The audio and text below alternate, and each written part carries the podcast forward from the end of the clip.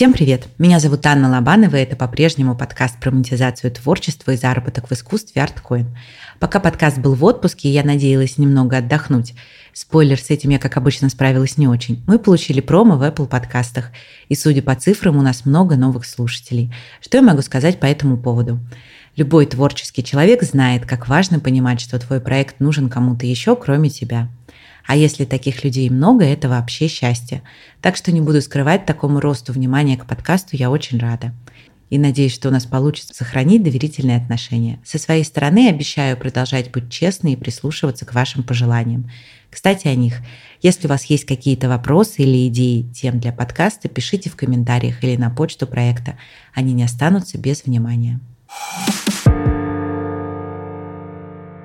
Сегодня со мной Юлия Киселева, режиссер и продюсер документального кино и творческого объединения Brain Film. Юль, привет. Привет. Давай для начала вообще для слушателей, которые далеки от кино, расскажем, что является документальным кино, а что нет, потому что сейчас видеоконтента очень много. Ой-ой-ой, слушайте, я целую лекцию на эту тему читаю. Недавно в ДВФУ читала лекцию на тему, чем кино от журналистики отличается. Ну, смотрите, есть кино, да, у него есть много классификаций, потому что каждый киновед любит свою. Я тоже э, долго в этом разбиралась. Есть, например, кино, которое делится на игровое и неигровое, да, соответственно, неигровое делится на там документальное, научно-популярное, есть еще анимация.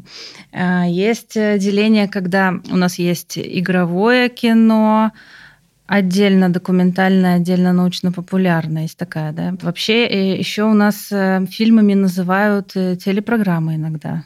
Или даже интервью выложены на YouTube тоже называют фильмами, что не совсем верно. Но если брать классические определения, да, то есть кино как вид искусства некое, а есть журналистика как такая деятельность по сбору, обработке, передаче информации. Соответственно, кино как искусство, оно имеет несколько там, отличиев, критериев, э, там, авторская точка зрения обязательно, художественные образы, художественные средства выразительности, сверхзадача, идеи и так далее. И есть кинодраматургия, да, то есть когда мы смотрим кино в кинотеатре, мы предполагаем, что люди пришли, сели, они смотрят кино. И когда мы показываем по телевидению, мы предполагаем, что человек в любой момент включил фильм и должен, в принципе, понять, что там происходит ну, в э, телепрограммах это очень актуально, знаете, когда вот эти отбивки идут постоянные, возвращают к одному и тому же вопросу, а что же там было? вот, в конце мы, как правило, ничего нового не узнаем, но ну, есть такая особенность телефильмов, телепрограмм. На самом деле отличий очень много, но я последние годы занимаюсь научно-популярным кино, и оно тоже отличается от документального. А, ну, если совсем грубо, то документальное кино – это кино про людей, то есть мы исследуем человека, а в научно-популярном мы исследуем некий предмет, да, или некое явление. Я начала э, снимать научпоп с фильма про мозг, и мы сделали сайт Brain Film. Поэтому через спустя много-много лет, когда мы сделали уже несколько фильмов, а, так или иначе они касались мозга, и мы уже сказали, ну ладно, мы будем творческое объединение Brain Film. Ну, в общем, если вкратце. Я знаю, что ты весной вела лабораторию по научному. А она сейчас есть. есть. Не еще. то, что я ее вела, я ее придумала вместе с Ирой Белых, это директор фестиваля «Фанк», и мы с ней как-то сели на кухне думали, что интересно сделать, и придумали лабораторию научного кино. Пошли в Сколтех, пошли в Министерство культуры, нас все поддержали, и мы сделали на базе Сколтеха лабораторию. Мы набрали 20 с лишним человек, которых мы обучали. Сначала им читала лекции, потом мы приглашали еще других лекторов. И нашей целью было сделать 15 фильмов, в итоге мы сделали 16. У нас режиссеры сделали 16 фильмов короткометражных. Каждый фильм посвящен какой-то идее, исследованию в лабораториях Сколтеха. И сейчас вот я как раз к вам приехала сейчас из монтажки, я монтирую «Альманах». То есть мы эти все 16 фильмов объединяем, плюс я сняла интервью с режиссерами, все это объединяю в один полнометражный, там, по-моему, больше полутора часов э, получается, «Альманах». Мы, мы даже знаем уже дату премьеры, просто не знаю, можно ли сейчас говорить, но осенью мы его на открытии фестиваля «Фанк» покажем. И я надеюсь, что «Фанк» еще хочет его в прокат выпустить. Ну, посмотрим. Скажи, пожалуйста, планируешь ли ты повторять такую лабораторию? Слушай, не знаю, мы же видишь, в какое время перемен живем. Мы когда ее хотели запускать, э, это был февраль, начало марта, и нам пришлось ее отложить. И мы вообще думали, стоит ли, потому что время было сложное, сейчас сложное. Конечно, все меняется, поэтому вот сейчас, по-моему, идея самая лучшая жить сегодняшним днем И, ну, я буквально на неделю, на две вперед планирую, а от этой лаборатории я еще очень устала, потому что у нас было очень маленькое финансирование, и мы все это на себе тащили. А работы просто огромно. Ну, представьте, 16 фильмов, да, которые нужно было за два месяца сделать. Они хоть и короткометражные, но все равно это 16 продакшенов. Посмотрим, как это выстрелит, посмотрим, насколько это будет людям интересно. Ну, собственно, раз мы плавно перешли к теме финансов, давай обсудим эту тему. Во-первых, у меня подкаст про финансы в творчестве, во-вторых, э, во-вторых, есть такой, да, есть такой миф или не миф, скажи, как есть на самом деле, что в документальном кино вообще сложно получить финансирование, и в целом денег намного меньше, чем в художественном. Я, честно, я же не получала никогда на игровое кино финансирование, мне сравнивать не с чем. Меньше, да, потому что почему-то считается, иногда, знаете, какое разделение бывает. Вот есть документальное кино, есть художественное. Ну, вообще, на секундочку, документальное кино, оно тоже художественное, и оно требует э, больших вложений. Научно-популярное оно еще дороже, потому что там подключается графика, да, которая огромных денег стоит. Или анимация. Но как-то нужно визуализировать то, чего ты даже увидеть не можешь. Один из фильмов «Альманаха», э, девушка снимала в лаборатории, она приходит и говорит, я надеялась, что у меня сейчас что-то будет там какие-то космические аппараты или еще что-то, а там ничего ничего нет, там компьютеры стоят. Это, ну, в основном это то, с чем мы сталкиваемся. Мы приходим в научную лабораторию, там стоят компьютеры. Вот, а она про нанотрубки. А их не, не увидеть вообще да, вот взглядом обычным. ей приходится придумывать, как это визуализировать, да, как это делать. И это очень дорого. Поэтому бюджеты большие. Но для сравнения, в Европе там бюджет э, науч-поп-фильма это где-то 200-300 тысяч евро. А я когда начинала, у меня первый бюджет производственный был что-то там 700 тысяч я на краудфандинге дособирала. И второй там чуть побольше. Ну, ну, с каждым годом они все больше у меня, но больше не настолько, что прям размахнуться. Не знаю, почему, но у нас мало источников финансирования, то есть в основном это Министерство культуры. У меня все фильмы сняты с финансовой поддержкой Министерства культуры, плюс краудфандинг, плюс спонсоры. Но Министерство культуры, получается, выдает денег заведомо меньше, чем угу. нужно производство. Ну, так получается, да. Мы, например, просим там на полный метр, они дают на короткий. Вот, ну, кстати, вот первый да, фильм про мозг так было. Первый мы просили, на... у меня 86 минут, они не дают на короткий метр. А, а у меня все равно 86. Я не сделаю из Ну, то есть короткий метр – это другая идея. Вообще, это другой фильм, да. Поэтому приходилось собирать на крауде. Почему ты к нему пришла, понятно. Теперь расскажи. Я понимаю, что ты про это читаешь целые лекции, и вообще это очень обширная тема, но в целом, если, допустим, я сегодня решу, что я хочу собрать денег на краудфандинге для производства своего кино. Какие 100% ошибки новичков я соберу вот на входе? А я не уверена, что сегодня нужно краудфандинг запускать. Так. Для каждого инструмента свое время. Но была бы тут моя коллега, у меня, кстати, вот э, коллега, моя подруга Лилия Сабирова, она крауд-продюсер, и последние два проекта я с ней делала. То есть последний краудфандинг она запускала. Я говорила, все, я больше туда не ногой. Она говорит, Юль, тебе по-любому, ну, она еще хороший продюсер. Я все-таки больше режиссер, хоть я и сопродюсирую все свои фильмы, но я больше режиссер, и э, она мне говорит, тебе по-любому деньги еще понадобятся, вот сто процентов. Давай краудфандинг запустим. Я ей потом говорю, Лиль, спасибо, что ты это сделала, потому что действительно мне не хватило в финале. Вот она бы, наверное, сейчас сказала, что запускаются проекты, что там происходит. Я бы сейчас, наверное, не стала. Каждый свои ошибки он все равно соберет бесполезно чего-то кому-то, кого-то чему-то учить. Но обычно, когда мы говорим про то, о чем вы должны подумать, э, вы должны подумать первое про то, чтобы у вас было какое-то некое комьюнити. То есть вы когда запускаете краудфандинг, вы должны понимать, к кому вы обращаетесь. То есть если когда он только появился и был модным, про него СМИ писали, и к нам журналисты приходили, мне говорили, давайте вот мы напишем, да, и мы писали какие-то там материалы о том, что спустился краудфандинг на фильм про мозг. Это был «Мозг. Вторая вселенная». На, сначала мы собирали на начало проекта. Потом мы долго, два года подавались в Министерство культуры, нам вот дали тогда на короткий метр, и мы, нам еще пришлось на завершение проекта собирать. Понятно, что первое, это должно быть комьюнити, потому что тогда были СМИ, и тогда еще в Фейсбуке, во-первых, эти посты показывались публике, во-вторых, они репо... действительно можно было попросить репост сделать. Сейчас этот инструмент не работает. И Facebook у нас нынче, как принято говорить, запрещенная организация. Да? Поэтому сейчас этот инструмент не работает. Вам нужно какой-то комьюнити, где вы его соберете? ВКонтакте, у вас, если у вас есть группа, там 70 тысяч, 100 тысяч человек, наверное, можно попробовать. Если у вас ВКонтакте группа «Я и три моих», как это в новой серии Простоквашино, все, все, все, все твои подписчики за этим столом сидят, да, то, наверное, не стоит. Должно быть комьюнити, кому вы обращаетесь и кто вам будет донатить. Вообще, обычно я связываю подготовку к проекту и последующую дистрибьюцию. Угу. То есть документальное кино, оно нишевое. У каждого есть своя нишевая аудитория. Даже взять три разных документальных фильма, там, про мозг, про ветерана и какую-то медицинскую тему, это будет три разных аудитории, скорее всего. Вам нужно понимать, кто ваша аудитория. Соответственно, вы туда, скорее всего, и пойдете. И будете говорить, вам это вот интересно, вот давайте мы тут сделаем кино, а потом мы его сами же и посмотрим. И это на мозге очень хорошо сработало. У нас организовалась комьюнити вокруг этого фильма. И нам не пришлось тратить деньги на пиар, потому что когда фильм ждали, мы его, мы на крауде сколько там, год-два собирали. Когда фильм вышел, билеты тут же раскупили.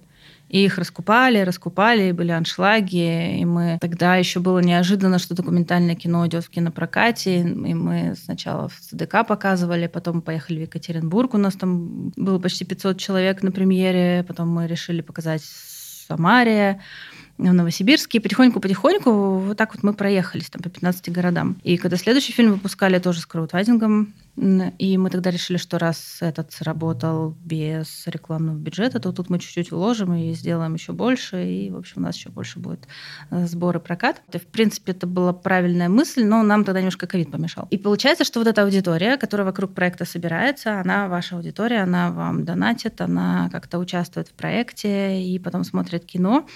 И вторая мысль про краудфандинг – это то, что краудфандинг – это не только вы деньги собираете. Ну, во-первых, нужно понимать, что это не просто вы просите деньги, вам их дают, то есть это некий обмен все-таки, да. И мы старались людей вовлекать, чтобы и нам было интересно, и им было интересно. Например, у нас были лоты посещения лаборатории стимуляции мозга, и мы там снимали фрагмент фильма. Но мало того, что людям, в принципе, интересно некоторым, да, прийти в лабораторию, э, куда они просто так с улицы не попадут, мы говорили, а хотите, мы вам постимулируем мозг, и мы еще снимем, если вы хотите, вы в фильм попадете, да, то есть кто-то, согла... по-моему, все согласились даже, да. То есть он пришел пришел, он снялся в фильме, он на себе это прочувствовал, и вообще круто, да. То есть мы людям даем некую возможность, да. Они помогают нам сделать фильм. Это больше, наверное, про коммуникацию, про какой-то нетворкинг и про пиар. То есть я это скорее так рассматриваю. И каждый раз еще привожу в пример, когда на мозг мы все-таки не собрали столько, сколько хотели, я уже сижу и ною, что ну все, ребята, у нас не будет графики, потому что на графику мы не, не собрали, не нашли. То мне просто написали ребята из Петербурга, вообще незнакомые, они говорят, давай мы тебе бесплатно сделаем графику. Вот. Сейчас они делают графику к альманаху, мы уже с ними работаем, уже по договорам, уже, уже нормально. Сколько вот лет мы с ними дружим, и тогда они нам действительно бесплатно просто сделали графику. Вот, и я им очень благодарна. Поэтому это все таки про какое-то общение. Поэтому тут еще нужно быть э, человеком общительным, хотя бы э, пространстве интернета всем писать и просить и, и так далее. Это тоже бывает сложно. И опять же, третье, наверное, что те инструменты, которые вот работали там год назад, сейчас они не работают, нужно каждый раз заново изобретать. Это не только краудфандинга касается, но и, например, проката. Мы когда первый фильм прокатывали, работали, например, соцсети. Когда мы делали второй прокат фильма, мы уже поняли, что люди уже не пишут отзывы. Им уже просто лень. Они выкладывая фотки, и мы тогда поставили пресс-волл, сделали красивый специально. То есть мы думали, куда? У нас денег мало, нужно очень точечно их вкладывать. Давайте в пресс-волл. Потому что это сработает, люди будут фотографироваться на его фоне и выкладывать фото. Ну да, так и, так и случилось. Когда мы выпускали третий фильм в прокат, мы поняли, что теперь люди даже фотки-то не выкладывают, они сторисы делают. И мы поставили робота Пушкина, который был такой анимированный, но живой, и люди с ним записывали сторис. То есть каждый раз ты смотришь, куда идет вот эта коммуникация и пытаешься придумать что-то новое, потому что один и тот же инструмент, он не работает. А еще в России разные инструменты работают в разных городах. Например, в Екатеринбурге, я помню, у меня продались билеты, там чуть ли не треть зала после моего радиоэфира в 9 утра на радио «Маяк». Это было вообще... То есть никогда бы не подумала. Вот мы э, дружим с радио «Говорит Москва» здесь, в Москве, передача «Ученый свет». Я там периодически бываю, особенно перед премьерами. И мы говорим, о, там у нас такой-то фильм, приходите на премьеру. И ну, мы смотрим продажи билетов. Обычно не, не продаются. Ну, люди такие, да-да, окей, может быть, потом купят. А в Екатеринбурге вот после эфира мы смотрим и просто смета. Я не знаю, кто в 9 утра на радио «Маяк» слушал меня и где там ехали люди в машинах, машинах на работу, и они купили билеты. Или, например, мы в Екатеринбурге приходим с утра в 7 на утреннюю передачу телевизору, которая призвана людей разбудить, и начинаем им про мозг говорить. И это вообще не в кассу. потому что, ну, это не, не совсем, ну, не совсем тот формат, да, и мы понимаем, что ну, мы просто зря пришли. И опять же, мы очень, например, радовались, когда про нас написал Бэткомедиан, а, и такие, вау, у него столько подписчиков, он написал про наш фильм, но я понимаю, что от Бэткомедиан к нам пришло меньше людей, чем с того же портала там Нейроновости, потому что там целевая аудитория. То есть, получается, видимо, надо где-то набраться силы времени, чтобы пробовать все, и каждый раз, да, проверять методом тыка, что будет работать? Мы однажды делали тест. Наша гипотеза была, что мы запускаем таргетинг, и на нас в первую очередь реагируют люди, которым интересен науч... научпоп. Ну, вообще, наука. И у нас было три аудитории научпоп, студенты и люди, которые просто кино интересуются. И вот самое интересное, что по тесту аудитория научпопа была на третьем месте. Ого. Угу. То есть в первую очередь это ну, почти ровно студенты и те, кому в принципе интересно арт, там, хаос какой-то, ну, кино, там, документальное кино. А люди, которым интересен научпоп, они почему-то не заинтересовались фильмами научно-популярными. Не знаю почему. Э, второй раз мы тоже так же сделали. Тот же самый результат не продали билеты. И вот это вроде как бы такая вещь неочевидная. Казалось бы, да, мы снимаем научно-популярное кино, оно должно быть интересно людям, которым интересна наука, но нет. А еще мы задружились с каналом про роботов, который постоянно выкладывает какой-то контент на YouTube про роботов. И тоже подумали, о, у нас фильм про роботов, робот, я люблю тебя, да, мы делали премьеру. Вот давайте на канале сделали все, и оттуда тоже никто не пришел, потому что, не знаю, может быть, люди, которые там любят роботов, они смотрят дома на YouTube и не ходят в кинотеатр. Ну, может быть, так так. Ну, то есть э, в каждую гипотезу нужно проверять. Сегодня хочу вам рассказать об одном классном подкасте. Конвалют. Это подкаст о редких книгах и тех, кто с ними работает. Конвалют значит собрание разных книг в одном переплете. Это интервью с теми, кто хранит, исследует и реставрирует книжные редкости в музеях и библиотеках – с теми, кто создает новые книги, которые становятся редкими. Дизайнеры шрифта, переплетчики, мастера мраморной бумаги. Подкаст можно послушать во всех подкаст-приложениях и на YouTube. Ты сказала, что начинать crowd можно только если у тебя есть комьюнити. То есть, если комьюнити нет, в это вообще не стоит лезть или просто надо приготовиться к тому, что это комьюнити придется собирать в процессе? Придется собирать. У меня на мозге не было комьюнити. Это во-первых. Во-вторых, смотря какая, о какой сумме идет речь. Ну, смотря что собирать. Сколько? Есть ли какие-то ограничения, на что собирать можно или нет, и вообще как это работает? Нет, нет ограничений. Там есть ограничения. Я всегда с планетой РУ работаю, да, я не знаю, какие условия на Бумстартере сейчас, но у планеты есть ограничения. Если ты собрал меньше половины суммы, у тебя и проект неудачный, все деньги возвращаются спонсорам. Если ты собрал от 50 до 100%, то забирается 15% планета забирает. Если ты собрал 100, то забирается 10%. Ну, плюс ты сам платишь налог, да, в зависимости от того, как там, какой-то, с какой юридической формы ты зашел туда. Это, наверное, единственное ограничение – но обычно как? Ну, ты же расписываешь, на что ты собираешь деньги. Ну, я собираю на постпродакшн, например, конкретно. То есть, а как ты, ты же считаешь это? Там мне там нужно, например, столько-то денег на цветокоррекцию. Я это считаю, закладываю процент планеты, плюс я закладываю еще свои... У меня было несколько случаев, когда я продавала открытки по 200 рублей, а в итоге они мне дороже вышли, потому что сама печать, конверты, отправка, вот это все, себестоимость вышла дороже. И второй момент был, когда мы а, делали лот приглашения на вечеринку, перед премьерой мы решили вечеринку устроить с показом фильма. И у нас их очень мало купили. И нам эта вечеринка тоже дороже обошлась. Но я уже тогда села, подумала, ну что делать? Ну ладно, сделаем вечеринку, позовем вообще просто всех э, друзей, которые участвовали в этом проекте, просто сделаем им приятное. Вот, ну потратимся, да, но что делать? Ну как пообещали. То есть вот это тоже нужно все просчитывать. В общем, серьезный экономический подход внезапно для творца нужен тут. А, конечно. А нет, а как ну считать-то нужно? Сметы считать, все, все считаешь. Ты немножечко в двух словах обмолвилась про э, свою подругу и про то, что существует крауд-продюсер. Давай немножечко расскажи про то, что это за услуга, профессия, да, и как, как с этим работать. У меня ощущение, что она одна в России. Серьезно? Да, потому что до этого ну, вообще на планету, когда ты пишешь письмо, ты заполняешь форму, тебе дают менеджера. Ты сам не можешь проект править во время когда крауд идет, то есть у тебя менеджер правит, да, ты говоришь, ой, исправь там то-то, или добавь там что-нибудь, лот какой-нибудь. И есть менеджер, но они обычно менеджеры. А крауд-продюсер – это продюсер, который ну, ведет твою компанию. Мы с ней случайно познакомились, вот так же на каком-то эфире, и она очень активная, очень умная девушка. Я поэтому как-то мы с ней подружились, и мы сейчас с ней проекты делаем. Она сейчас у меня как продюсер, как уже продюсер кино, работает на проектах. И в лаборатории научного кино она тоже продюсировала там как исполнительный продюсер, вот, и я ей просто последний краудфандинг отдала полностью. Она делала все от текста до лотов, потому что у меня уже не было сил. Это я каждый раз говорю это последний раз, а у меня их было шесть шесть краудфандинг компаний, все, хватит. Но при этом, будем честными людьми, видимо, они все же понадобится дальше? Ну вот, кстати, нет. Сейчас мы выпустили фильм «Вспышки света», и мы его делали без э, краудфандинга. Но надо заметить, что он и не полный метр, он 40 минут. Угу. То есть хватило гранта? Да, хватило гранта. Сейчас мы делаем фильм про сон, про Ивана Пигарева, ученого российского. Я тоже думаю, что мы без краудфандинга обойдемся. То есть ты обычно в середине проекта принимаешь решение? Ближе, ближе к концу, да. Ну вот единственное, на, на первый мозг мы собирали на начало, на старт. У меня тогда была идея, что мы сейчас вложимся, снимем какое-то... Там была ужасная история.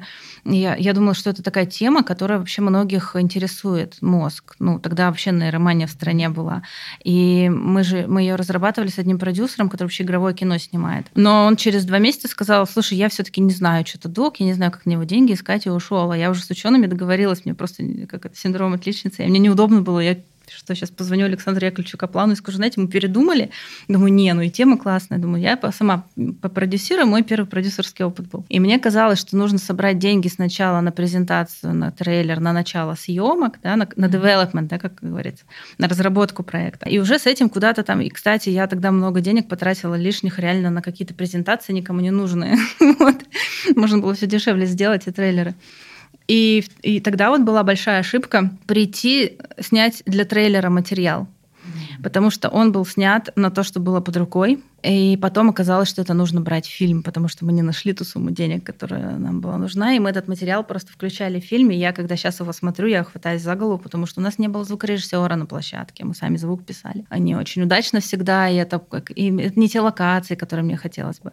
Вот. И когда мы второй фильм снимали «Мозг. Эволюция», это для меня уже было такое исправление ошибок, частично, потому что ну, меня очень не устраивал первый мозг с художественно-эстетической точки зрения. Он отлично м, прошел, у него хорошие сборы были на тот момент, и его публика любила, и все, отличные отзывы, но я-то как режиссер вижу, что там ну, как бы очень далеко до идеала, до совершенства. Он темой цеплял, но не художественной стороной, явно. Вот это была ошибка, да, то есть мы тогда как, как не бились, но мы не могли найти эти деньги, ну вообще нигде никак. И все все, все делали как-то на коленках. В этом вот есть сложность. Но не всегда круто. А в остальных проектах, да, в остальных э, это уже под финал, когда ты понимаешь, сколько тебе не хватает до чего-то там, да. Ну, ты изначально понимаешь, на что ты можешь рассчитывать, какой у тебя размах, да. Э, будет графика, не будет, там, или анимация, или еще что-то. Но под, под финал, да, еще вот неплохо. А еще у нас же есть такая статья, как все-таки, ну, некий пиар или там DCP, субтитры сделать, то, что вообще не входит в производство потому что в Минкульте даже смет, э, таки, ну, этих статей таких нет. Я однажды на студии говорю, можете провести, мы тогда еще делали DVD-диски, говорю, можете провести через студию, там, оплатить DVD-диски? Она говорит, у нас нет такой статьи. Ну, то есть мы все, мы вот фильм сделали, и все, сдали.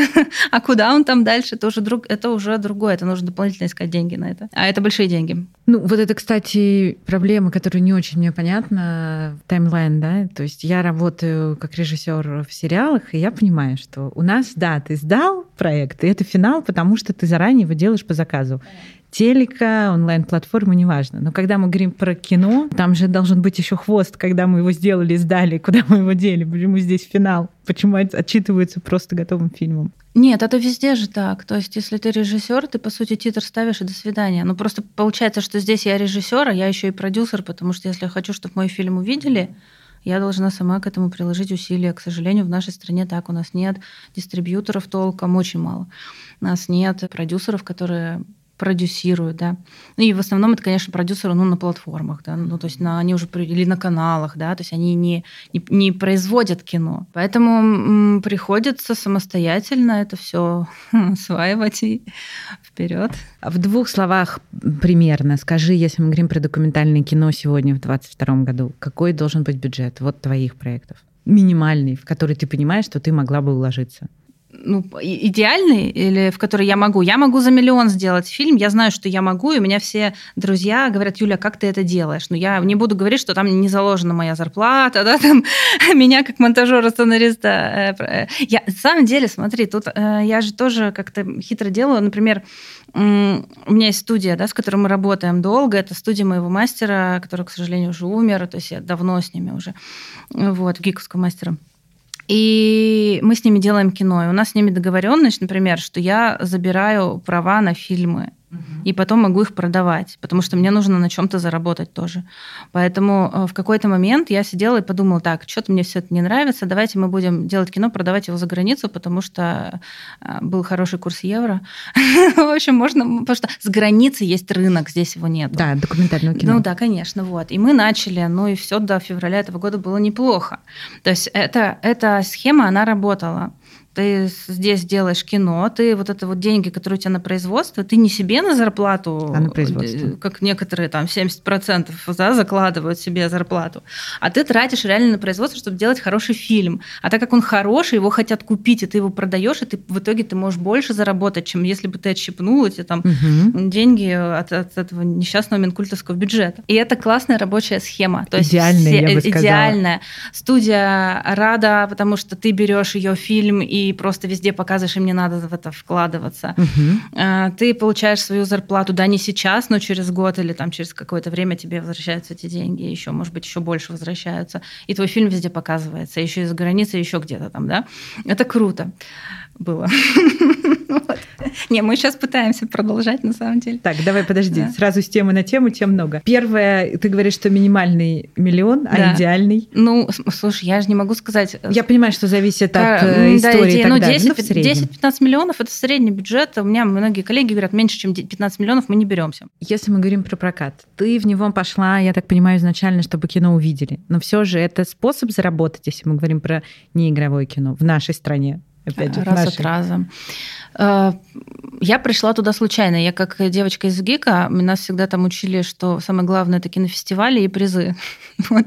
Я в какой-то момент мне просто уже нахватало этих призов, мне стало скучно, и я думаю, ну и что, ну еще один приз получили, и что. Вот. И надо что-то делать по-другому, потому что надо себя как-то мотивировать. Да, как я, я даже все критерии делала. Как мне понять, я вообще хороший фильм сняла или плохой? Призы, они тоже субъективны. Mm-hmm. Вот, поэтому я подумала, что ну хорошо, надо, наверное, там вот а, попробуем с аудиторией. И когда мы снимали «Мозг эволюции», у меня была прямо цель, не призы. Я, забыла отправить на российские фестивали этот фильм тогда. Просто забыла. Потому что у меня была другая цель. Я хотела полный э, кинотеатр «Октябрь», вот этот большой зал. Кстати, у нас было больше тысячи человек на премьере. Но чего это стоило? И тут уже деньги, как бы, так, они были немножко вторичные. Мне количество, ну, интересно было вообще сам зайти сам в прокат. Документалисты ходят в прокат. Это тоже необычно. И это получилось случайно, потому что «Мозг. Вторая вселенная» благодаря краудфандингу как-то раскрутился. И когда начались осенние фестивали, меня со всех сторон начали одолевать, да, и свой фильм на фестивале. У меня два фестиваля просили параллельно «Мир знаний» и «360 градусов». Там даже некий такой конфликт был. В итоге мы поехали, мы договорились, что у нас премьера на 360, но мы перед этим едем в Петербург, там показываем, но никому об этом не говорим. Ну, там мы на открытие.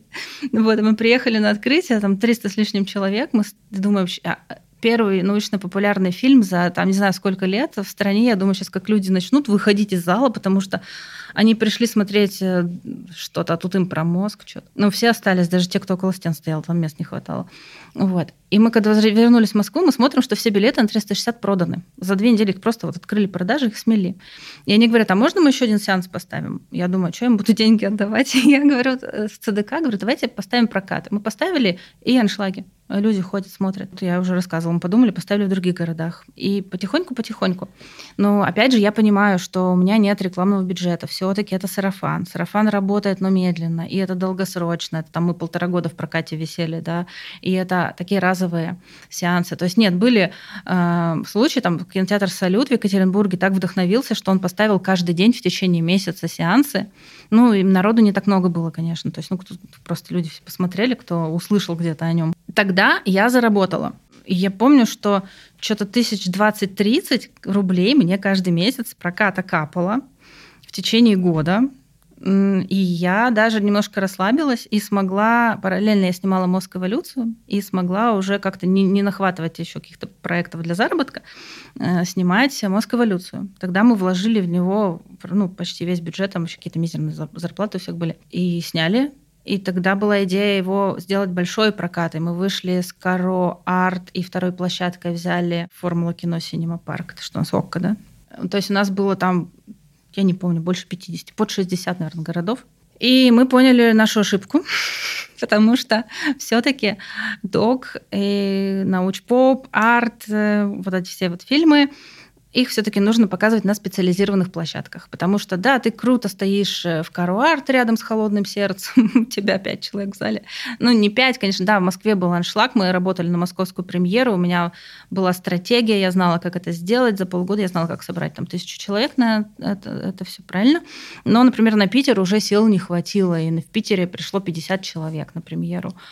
Мы даже отменили пресс-показ накануне, просто журналистов уже привели на, на саму премьеру, потому что поняли, что ну, бесполезно. И по, по, по Каро Арт еще была неплохая история, потому что люди, в принципе, привыкли, что, ну, Каро Арт, там можно что-то арт посмотреть.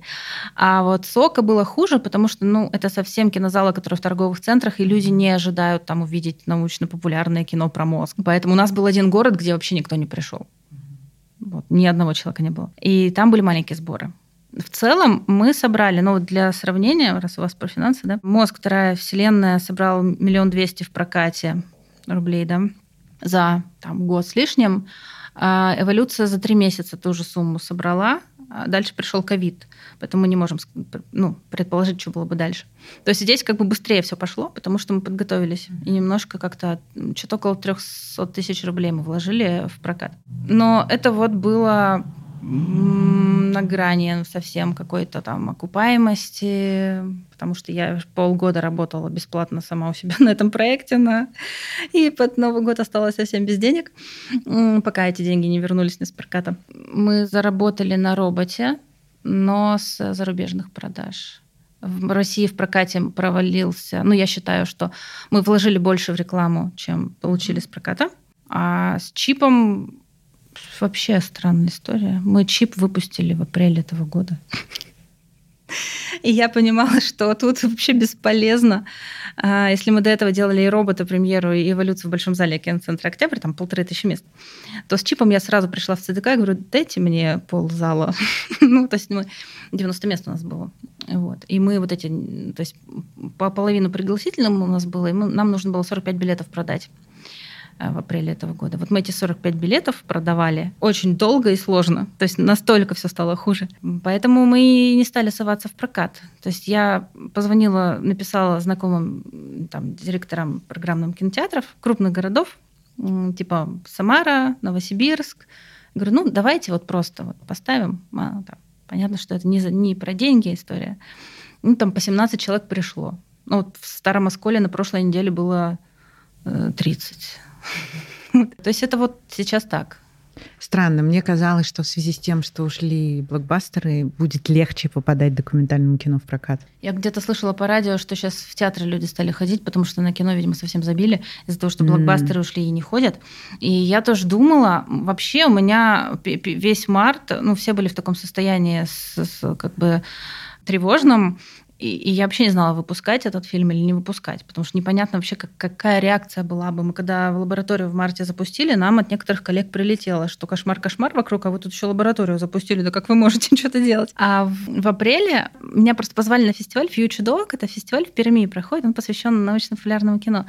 И они пишут, ну что, ты к нам приедешь? Я думаю, господи.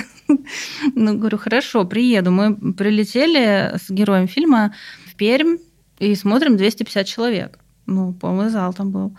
И людям так интересно, фильм всем очень понравился. И все остались на обсуждение, что со мной впервые было. Обычно ну, где-то там половина остается, там две трети людей, там треть уходит. А тут весь зал остался на обсуждение фильма. И потом мы показали на закрытии фестиваля Гагарин Док, еще где-то. Ну, то есть по фестивалям смотрим, есть какой-то отклик. Ну, сделали премьеру небольшую.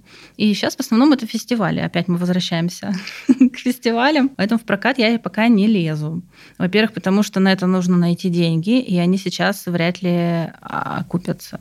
Честно, вот так вот посмотреть, нет, на док нет. Еще два последних фильма, надо понимать, что один про роботов, а второй про чипы.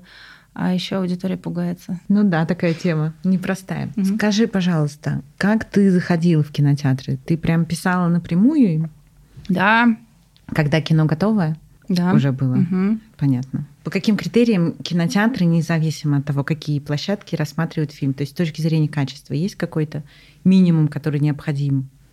Это просто тоже к бюджету относится, поэтому задают этот вопрос. Ой, такая смешная история. Мы вот послед... мы чип сделали, ориентируясь на требования Netflix.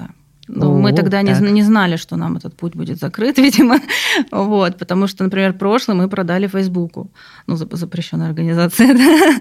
И мы такие, вау, можно на Запад, на Запад. И взяли требования Netflix, там 4К, все, ну, там какие-то цветовые характеристики, камеры определенные. То есть, и я, значит, с этим чипом, мне тут говорят из в одном регионе, «А, предоставьте нам фильм на DVD. Я говорю, зачем? А у нас вот у некоторых кинотеатрах еще до сих пор. Ну там можно же по-разному, договоры разные бывают, да? То есть иногда ты приходишь в кинотеатр, и ты получаешь с проката свои там 500 рублей, а иногда они просто выкупают лицензию на показы. Угу. И по всему региону, где-то в кинотеатрах, в селах, не знаю где, показывают этот фильм. И вот меня попросили на DVD, то есть не везде еще установки стоят нормальные, не везде DCP. У меня бывало такое, что эти DCP не открываются. Бывает такое, что начинаешь показывать с MPEG, он зависает. Ну, то есть самые разные варианты, и это в кинотеатрах происходит. Mm-hmm. Но в целом мы делаем DCP, и мы делаем, ну, 2К, 4К. Я последнее дело говорю, вот вам варианты, вот вам вот такие-то варианты DCP. Какие хотите, берите. 2К, 4К, вот такие-то характеристики, такие-то.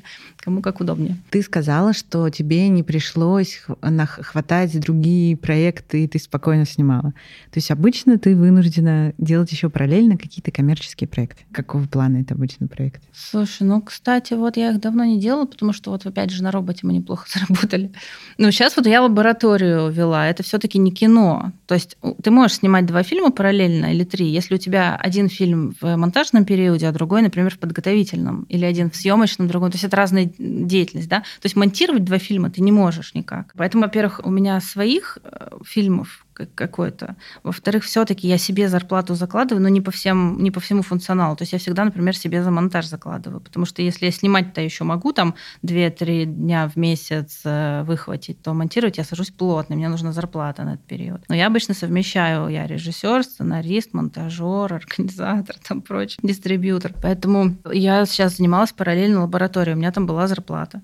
Ну, параллельно я делала вспышки света, параллельно я прокатывала чип, параллельно мы писали заявку, и вот сейчас девелопмент у нас нового фильма про сон. Но это все разная деятельность, это ну, можно совмещать. Я в плохое время на телеке работала шеф-редактором. Вопрос, который я всем задаю, назови какое-нибудь творчество, которое тебя изменило. Книга, фильм, я не знаю, картина, что угодно. Не помню. Может быть, в детстве что-нибудь? Какие-нибудь книжки романтические, типа «Два капитана». Во ВГИКе тебя сильно меняют, конечно. Там все, по-моему, заточено на то, чтобы тебя изменить. То есть каждый твой этюд на сцене тебя меняет, потому что ты вот из себя что-то достаешь. Вообще, ГИК — это сплошная психотерапия, потому что я помню, какие у нас были этюды на первом курсе. Все, по-моему, всю свою боль из себя вытащили и вы оставили на этой сцене. Конечно, в ГИК э, меняет, и я смотрю, сейчас я уже понимаю, насколько на нас мастер наш влиял, да, то есть какие-то черты э, мы у него все-таки пере, ну, переняли, да, и творческие тоже, то есть ты, ты прям чувствуешь, особенно мы на, пят, на пятом курсе как-то смотрели один фильм совместно с, с мастерской Сергея Мирошниченко, наша мастерская его, и вдруг мы там сцепились потом обсуждая фильм, потому что мы поняли, что у нас э, разные подходы, у нас разные мастера. То есть это, видимо, вот это вот закладывалось. И это настолько мощная такая база, пропитка, я не знаю что. Вот это уже, наверное, из меня не достать. И в целом, наверное, какое-то обучение. Потом я, например, ходила, меня очень сильно впечатлили семинары Роберта Маки.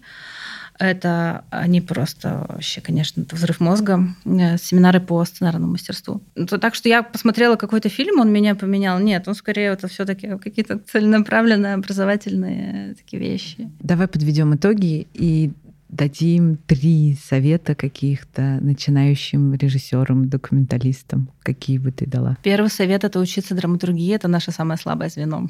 Почему я еще вот МАКИ ходила, потому что даже после ВГИКа мне не хватило, а это основа. Второе, нужно понимать все таки кто ваша аудитория потому что без этого, наверное, очень сложно. Тут два подхода есть. Одни говорят, я художник и все, да, и как бы, да, фестиваль, и это хороший подход, и мне кажется, его все проживают, но, наверное, ты проживаешь это в какой-то период жизни, а дальше тебе хочется какой-то контакт с аудиторией все-таки налаживать. Ну, мне, по крайней мере, так было, не знаю, как у кого. И тут все-таки нужно немножко на аудиторию не то, что рассчитывать и ориентироваться на нее, но понимать. И третье, это все-таки смириться с тем, что сейчас в России режиссер, он мотор, favor. Если это авторское кино, если это не продюсерский фильм, когда тебе заказали и тебе ставят дедлайн, тебя пинают, то ты сам будешь сам себе дедлайн расставлять, пинать себя и, более того, вдохновлять всех вокруг, потому что никто не придет, и не придет никакой продюсер и не скажет «давай». Даже если придет, все равно авторское кино идет от автора, от я, и весь процесс идет от автора и от я. И тут уже ничего не поделаешь. Поэтому вот рассчитывать на себя. Спасибо тебе большое. Спасибо тебе. Если вы слушаете этот выпуск на площадке, где нет описания, то его вместе со всеми ссылками я, как всегда, добавлю в наш телеграм-канал. Его легко найти по названию латинскими буквами ArtCoin.